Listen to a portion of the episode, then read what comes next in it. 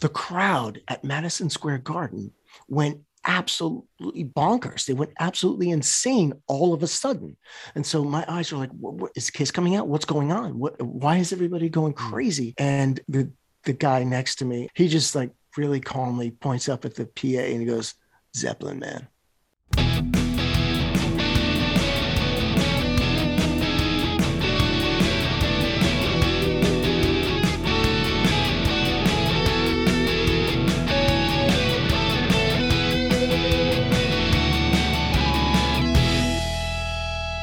Hey, everybody, I'm Tommy. And I'm Tony. I'm Carlo. And this is Vinyl Salad. I think live albums were way more valuable to a 14 year old than they were to a 20 year old. When we got into this, we weren't yet of age where we could attend concerts. Hmm. So the next best thing was hearing music live. Sure. Oh hell yeah. Because like I heard live albums obviously before I'd ever been to a concert. I didn't even know what the experience was like being mm. at a concert. The first rock concert I ever went to was Kiss with Cheap Trick opening up. Wow and and Cheap Trick came out and they played and threw Kiss records into the audience. And when the audience great. and when the audience saw that they were empty, they threw him right back on stage. Um, but the music and the arena music was playing before Kiss came out. I'm just sitting there, and, and teenagers behind me were offering me weed, and I, which I didn't want. And the crowd at Madison Square Garden went absolutely bonkers. They went absolutely insane all of a sudden. And so my eyes are like, what, what, is Kiss coming out? What's going on? What, why is everybody going hmm. crazy? And the, the guy next to me, he just like really calmly points up at the PA and he goes, Zeppelin, man. because a whole whole lot of love was playing, and a whole lot of love, people up. whole lot of love was wow. enough to get everybody yep. at Madison Square Garden really wow. fired up. Yep. And so I sat there. I was like, well, I need to listen to this Zeppelin. I was listening very carefully. Like, if all of these people that I think are cool because they're all older than me and they're at a Kiss concert, if they're excited about this Zeppelin, I need to know more about it. One of the things you learn when you start going to concerts is that the band that you want to see is in charge of the warm up music generally, right? And they're mm-hmm. generally playing Hmm. the music that they really dig. Well, you know, Paul Stanley has made it very, very clear the bands he really liked growing up. We will eventually be talking a lot about Kiss because we felt a connection to them because they did not grow up way too far from us, right? Paul and Gene were in Queens, which is mm-hmm. very much an extension of Yonkers. Yeah. Uh, Ace was in the Bronx and uh, Peter Criss was in Brooklyn. But you know, Paul always said the bands he really liked, if were the bands who put on a show and didn't have their back turned, not to name some bands that would, mm-hmm. but he really loved those bands who, who, who put themselves out there with these really, really dominant lead singers like Paul Rodgers and Free and, and Led Zeppelin. You mentioned live albums of my youth. I guess I'll, I'll start it off in no particular order. Kiss Alive 1, Cheap mm. Trick at Budokan, and yep. Zeppelin's song remains the same. As your only sibling, those would be our first yes. three live albums. And and eventually we got into like Queen Live Killers and oh, yeah. the Kinks one for the road. Oh. But yeah. and Double Live Gonzo actually may have been either the fourth one, Carlo. Yeah, those, and Allman Brothers live at the Fillmore pretty early. We got that early, yeah. Of course, Frampton Comes Alive from 1976 really seemed to usher in the live album trend of the mid to late 70s. But the first three you mentioned, yeah. the grooves were worn out wow. on every side except for Dazed and Confused for 28 minutes. But just couldn't do it. Couldn't do it. As, as, and as much of a lead head as I am, it's just, it's just a little too self indulgent for me. But how about you, Tommy?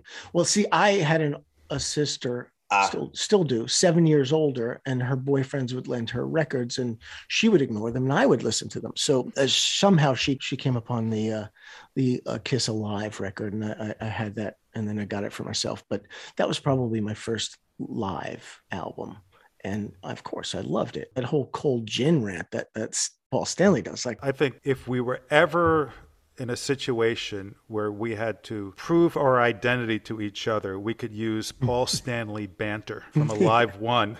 I know Tony and I do a lot of Paul Stanley banter, and I know I played a tremendous amount of air guitar to Black Diamond, which I think is one of the greatest live songs ever. You know, speaking about banter, here's one. How about Mick on the Stones' Love You Live album? The way he introduces the band. Oh, we uh, used to repeat that to each other all Oh, that's right, time. Tommy. Like, you were in on that too. I remember oh yeah, that. and Charlie's good tonight, isn't he? Shall we introduce the band? I think I busted a button in my trousers. Hope they don't fall down. You know, my trousers fall down now, do you? Uh, th- so that that's from Yayas. Oh, I think Oh, that's was from Yaya. Yaya. That's from Okay, Yayas. okay. Love You Live is um, Ron Wood's gay. Bill Wyman just likes to take photographs of girls' legs. and then Charlie would Watts does the little drum thing. Yeah. Boom, boom. Yep. "O- Ollie Brown is open for office. I wouldn't say he's up, Up for grabs. grabs. He's open for office. Keith, of course, is completely Completely straight. That was it. That was the introduction of the band on Love You Live. That was a it was a phenomenal album. It was a double live album. I believe Andy Warhol did the cover design, correct? Did he? I don't know. I didn't know that. That was uh, a phenomenal live album because at that time the Rolling Stones, right after that, are transitioning into a kind of like some girls, you know, a little little bit disco. we grew up with baseball cards, right? So we were used to flipping things over and reading the statistics. In the same way, we grew up with liner notes Right. and liner notes that had lyrics. It told you who the songwriters were. You'd read interviews. You knew the songs that Page and Plant wrote, and you knew the songs that Jagger and Richards wrote, and the ones they covered. And that's how we learned about Chuck Berry. That's how we learned about Muddy Waters, you Mhm. know, uh, and the Yardbirds. I mean, obviously, the Yardbirds we missed. Plus, the Yardbirds got virtually no airplay during the classic rock era in the 70s because, uh, but for For Your Love, you really didn't hear Right. much. It's not like you today when you listen to Little Stevens Underground and you could hear deep Sure. Yardbirds tracks, Sure. right? So No, um, I, I credit I credit uh, I credit Steven Tyler Steven Tyler for actually educating me about the Yardbirds. There's no doubt about that. even even on even on a, a throwaway album like Night in the Ruts, also known as Right in the Nuts, they do. I think love Of, that album. they do think about it. Is that the Uh, album with which- Walking in the Sand? Yep. Correct. Yeah. They Yeah. do think about it, which is a uh, right. which is a I think a Jimmy Page era Yardbirds track. Don't go, don't go uh, foo fooing Night in the Ruts because I love that album. that has one of the that has one of the best opening tracks. And no surprise, is Right. a Yes, Great terrific opening. track. I Terrific love, I do love that album. He screeches at the end of that too, right? That's a Mhm. that's a that's a Steven Tyler screecher like the end of Draw the Line. No Trademark. surprise is a good track. I have not heard that in a long time. It's really a flashback by how strong Aerosmith was on the radio in the late 70s. They became standards pretty Mhm. quickly. Mhm. And one of the things with Aerosmith, right? How many times did you read that at the Spectrum someone threw an M80 and hit Steven Tyler in the eye? Like, Guy. like where is is did they just attract fans who threw fireworks at them indoors? Because like for some reason I always associate like Aerosmith with you know Steven getting hit in the face with a firecracker. Aren't there fireworks sounds on the live bootleg album? I Yes, think you're yes. right. Before It's Toys so- in the Attic. Exactly. Exactly. think- before, I think before you're Toys right. in the Attic, there's fireworks sounds. I, I, I think you're right. That's well, they were menacing. I think they courted danger, and I remember him belting out the end of "Draw the Line," and I'm like, "This is amazing." I thought Joe Perry was the coolest, and Joe Perry is a total like Jeff Beck guy, right? And the fact that they had connections to our hometown in Yonkers, I think we felt an affinity to them, right? I still do. Uh, I, I, got to say, I, I, I pulled this up. Aerosmith found out just how a rough town, how rough a town Philadelphia can be when a fan threw an M80 on stage on October 10th, 1977. and it wouldn't be the last time they Wow. learned this painful lesson. According to Brad Whitford, we were going to back, we were going back up on stage to do the encore. I was going up the stairs right behind Steven and Joe, and I felt the concussion of the cherry bomb going off. Steven immediately covered his face, and there was blood shooting out of Joe's arm Wow. literally. So pretty quickly we got ourselves to the emergency room.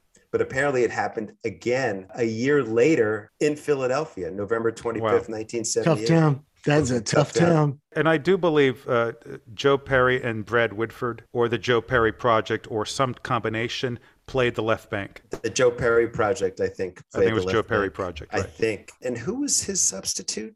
Jimmy Crespo? Oh. I, Crespo's a deep cut. I, I think you're right. Tommy, what were your, um, you know, Carl and I kind of shared three plus two live albums, but what were yours?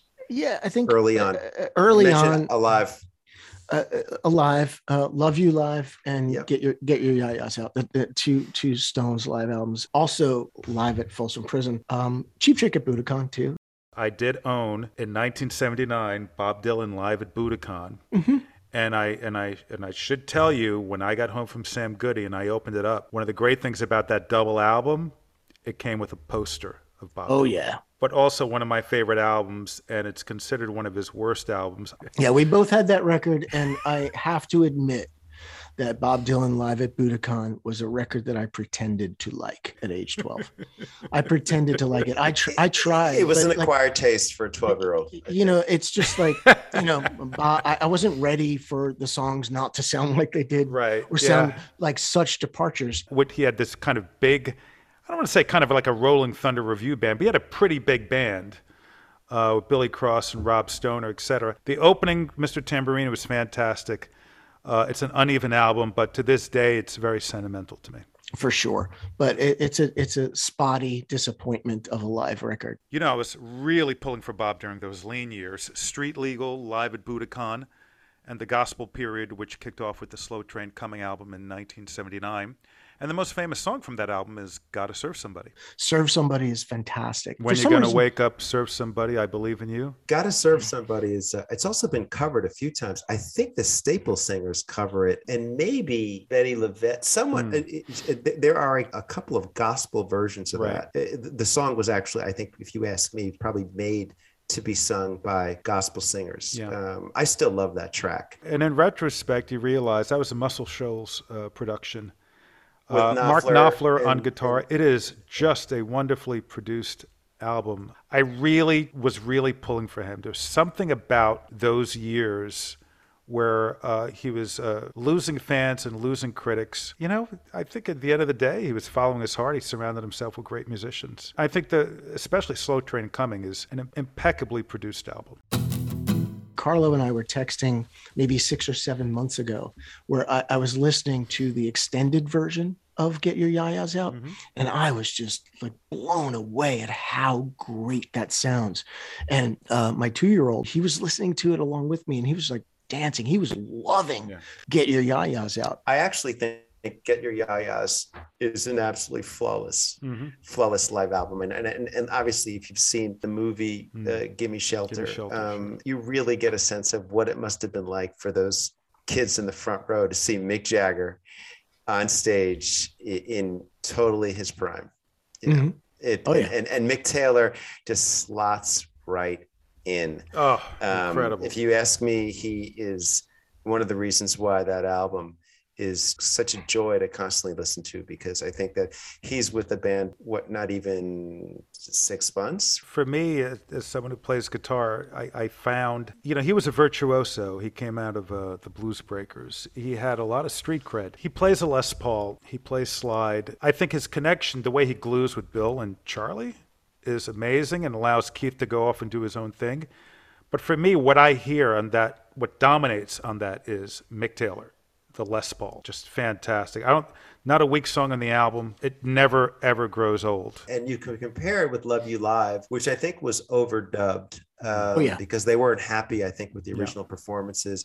I actually like the El Mocambo side because it's clubby and mm, yep. and they do cracking they, up. They do cracking up. so good, Mannish uh, Boy and then like you know if you hear sympathy on love you live it's a little you can tell it's been overdubbed and it's yeah I, it doesn't have the effect on you as you want it to. Like it's no secret most live albums if mm. if you listening today have 40 live albums in your collection 39 of them have yeah. overdubbed sure yeah. have, have, they've gone in the studio and redone stuff and and speaking of live albums a, a story I, I, like to tell is i was working at mtv for a while and, and producing and writing their vma shows um, one year we had james brown as as a guest and i happened to get in the elevator at radio city music hall just as the executive producer, boss man, was getting on the elevator with James. And I had to talk to James because I had to like write an intro for him, and, and so I, I, got a chance to meet him. And on the elevator on the way up to the third floor at Radio City, um, the boss man, my boss, he, he, goes,